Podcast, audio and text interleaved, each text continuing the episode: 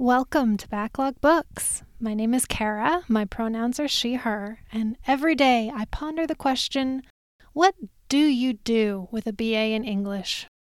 If you're me, you work an office job and make this podcast. My goal in making this podcast is just to take a few minutes to talk about the books that I have been reading lately. Quite a few of these will be books that have been languishing on my to be read shelf for an embarrassing amount of time. Some will be books that I'm rereading in order to decide if I want to keep them or put them on the donation pile. Some will be old favorites, and there might even be a brand new book or two. Most of these aren't on any bestseller list. I used to go to discount bookstores and pick up any book with a fun title and cover, full of confidence that I would read it immediately. Turns out I'm really bad at follow through, so here's hoping that this podcast survives. These episodes will be short, all under 20 minutes, and for now, my plan is to do two a month. So, whether you are a 100 books a year reader or a one book a year reader, welcome. I hope you enjoy the podcast and maybe learn like one thing.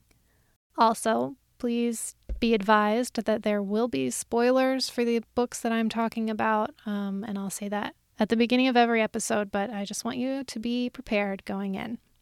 So let's get started. Our first book is Island of the Blue Dolphins by Scott O'Dell. Here is the summary, which I pulled from the back of my copy.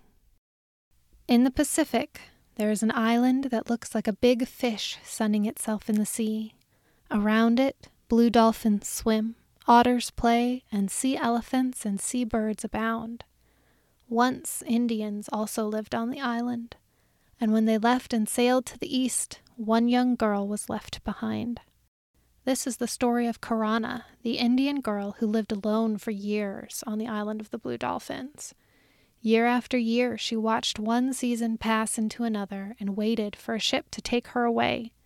But while she waited, she kept herself alive by building shelter, making weapons, finding food, and fighting her enemies, the wild dogs.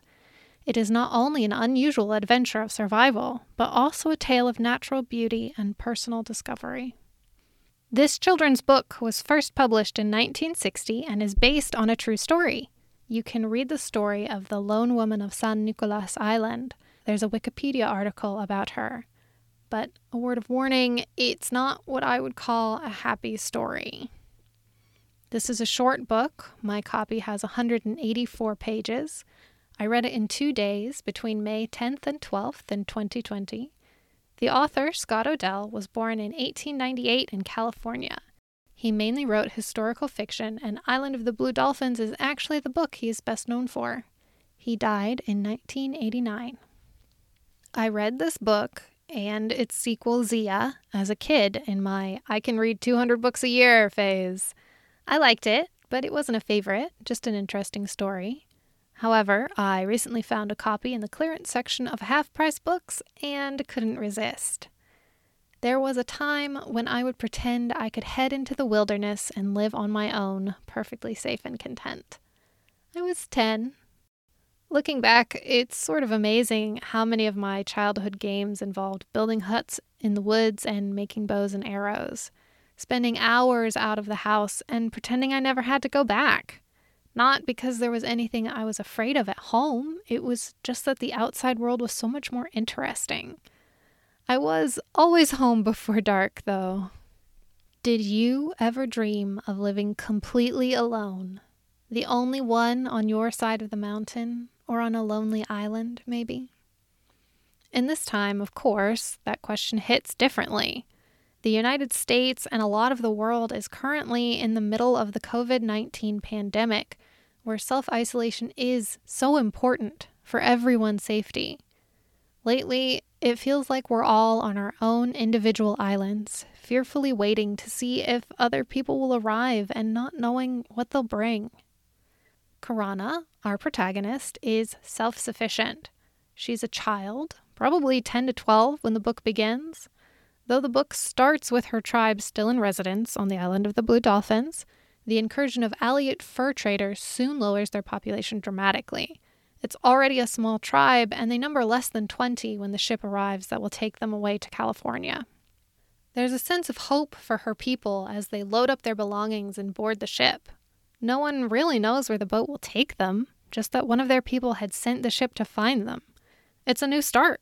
They'll be taken away and won't have to fear the return of the fur traders. A storm rises up as the ship turns away from the island, and Karana sees her six year old brother is still on the shore. She jumps off the ship. She swims back to shore through a storm, hugs her brother, and promises the ship will return for them soon. Do you remember the summary we read at the beginning? The one that says she lived alone on the island? Her brother dies soon after the ship leaves, killed by a pack of wild dogs.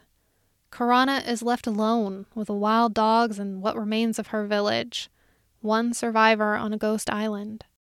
But she's not hopeless. She knows how to live on the island. It's her home. She knows where to find and store food how to keep safe in different seasons, what to do when there's danger, whether it's natural or man made. Could you dry meat to keep it through the winter? When you were 12? I probably would have been eaten by the dogs in the first week. I would probably still be eaten by wild dogs in my first week on a deserted island. Karana, however, conquers all her challenges. She tames the leader of the pack of wild dogs. She builds several safe houses. She stores food and she makes her own clothes. She even conquers the things she considers men's work the making of weapons and canoes. She takes a canoe out and explores nearby islands for food and materials. She successfully defends herself against the wild dogs and even kills a giant octopus. The only thing our girl cannot overcome is, of course, loneliness. She keeps pets, dogs and birds she catches, but there's no substitute for another person.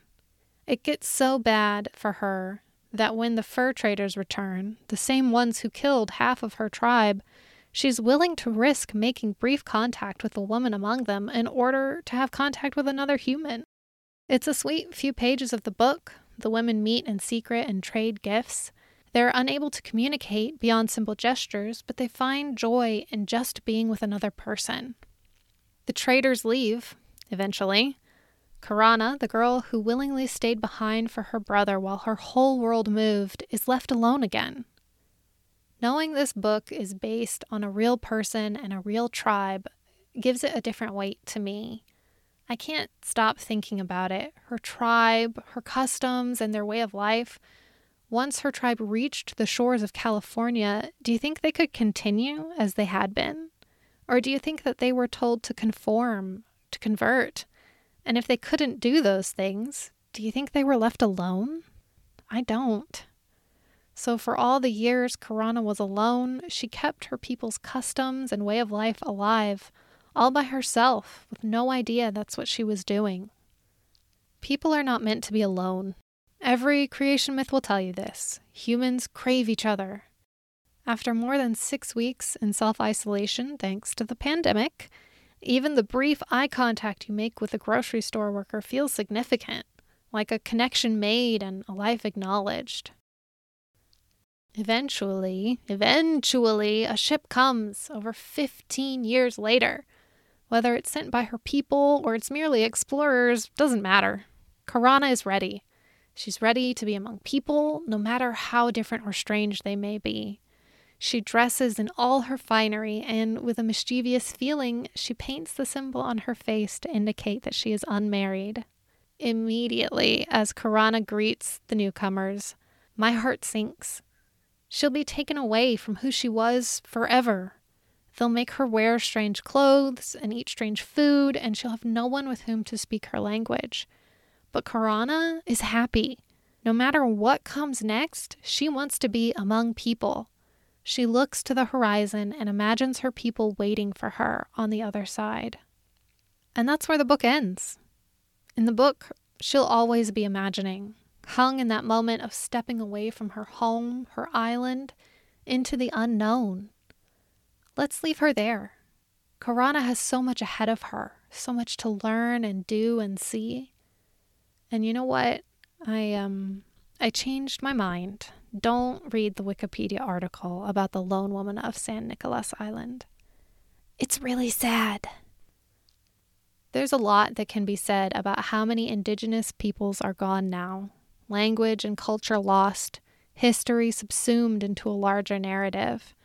My heritage is so white that it is blinding. I have no right to speak for Indigenous people, and I am not trying to do so.